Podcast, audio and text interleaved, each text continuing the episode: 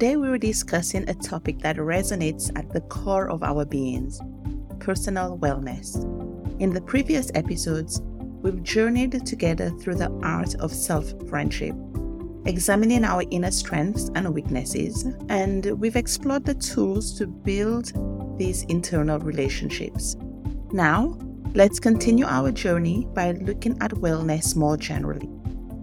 You're listening to Changes Big and Small with Damian President. Changes Big and Small will help you take action in your life with intention and purpose. In each episode, I invite you to take action to live the life that you want.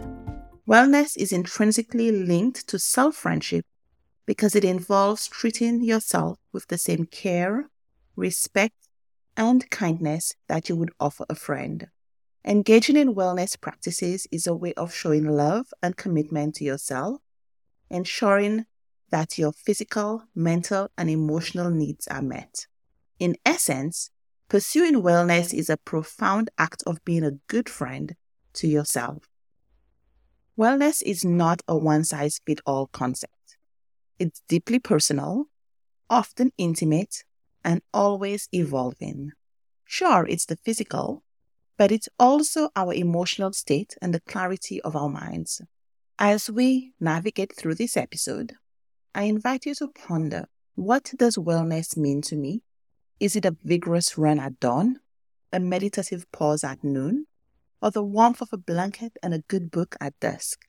Together, let's discover the unique shape of your wellness landscape and how you can cultivate a life that not only nurtures but celebrates your personal definition of well being.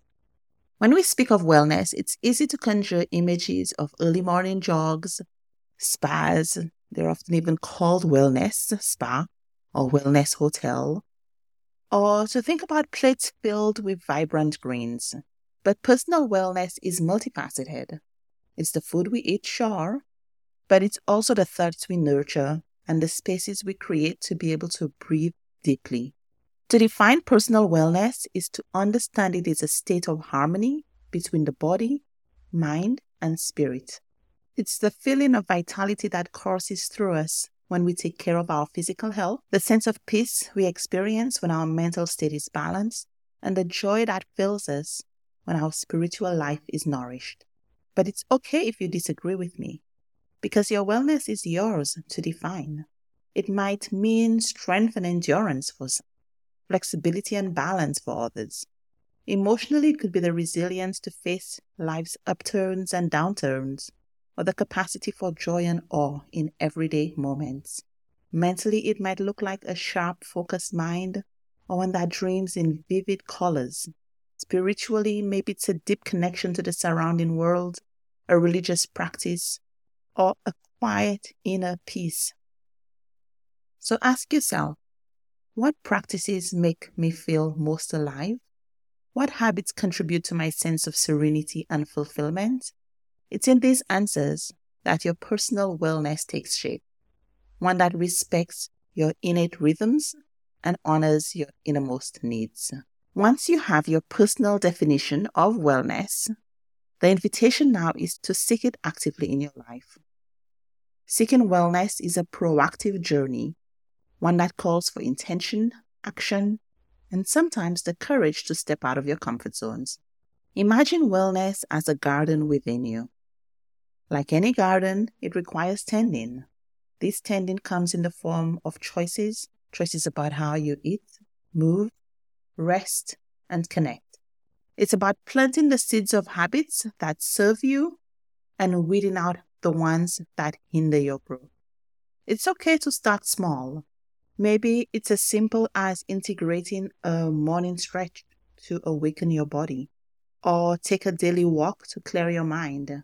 Carve out moments for meditation to soothe your spirit. Remember, the pursuit of wellness is a series of small steps that lead to significant transformation. So start small. But seeking wellness is also about listening, listening to the feedback your body gives you the whispers of your mind, and the longings of your spirit. It's about adjusting your actions so that they align with your deepest values and your vision for your own well being.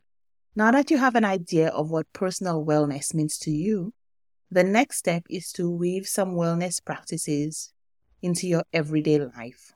Integration is key. That is, making wellness not an occasional activity, but a part of your routine.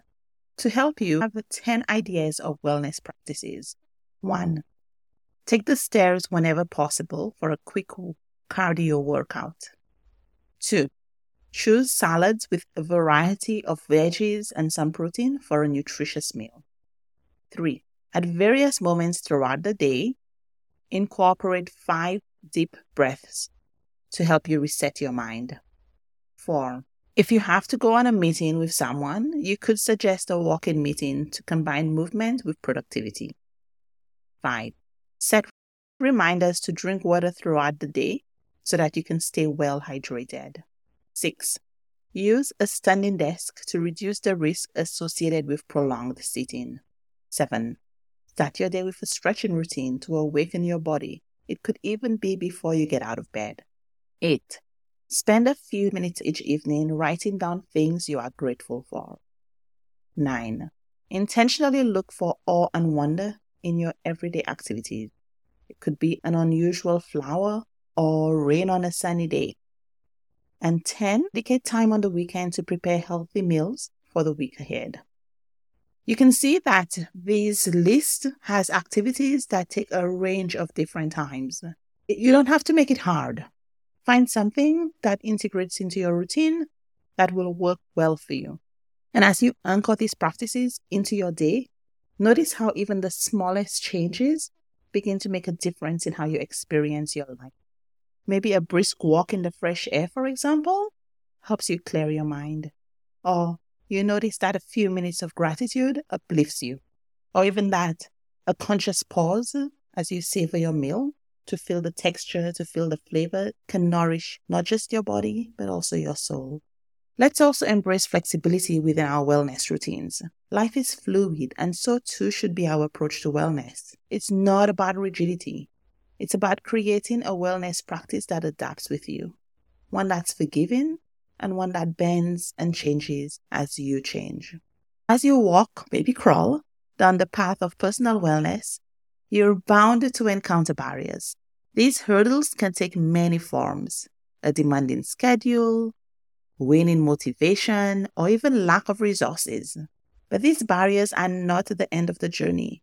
They are challenges that invite you to be resourceful and resilient. So when time seems scarce, it's about prioritizing.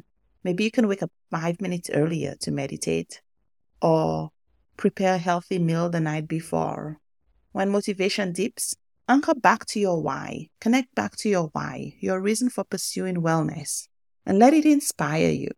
Sometimes our barriers are internal. It's that voice that tells us it's too late, it's too hard, or it's not worth the effort. You can counter this voice by doing micro actions and celebrating your small victories. Let every step that you take be a testament to your dedication, no matter how small it is you know that we like small changes here because we know that with continuous small changes and small actions, this is one way that we can create big transformations.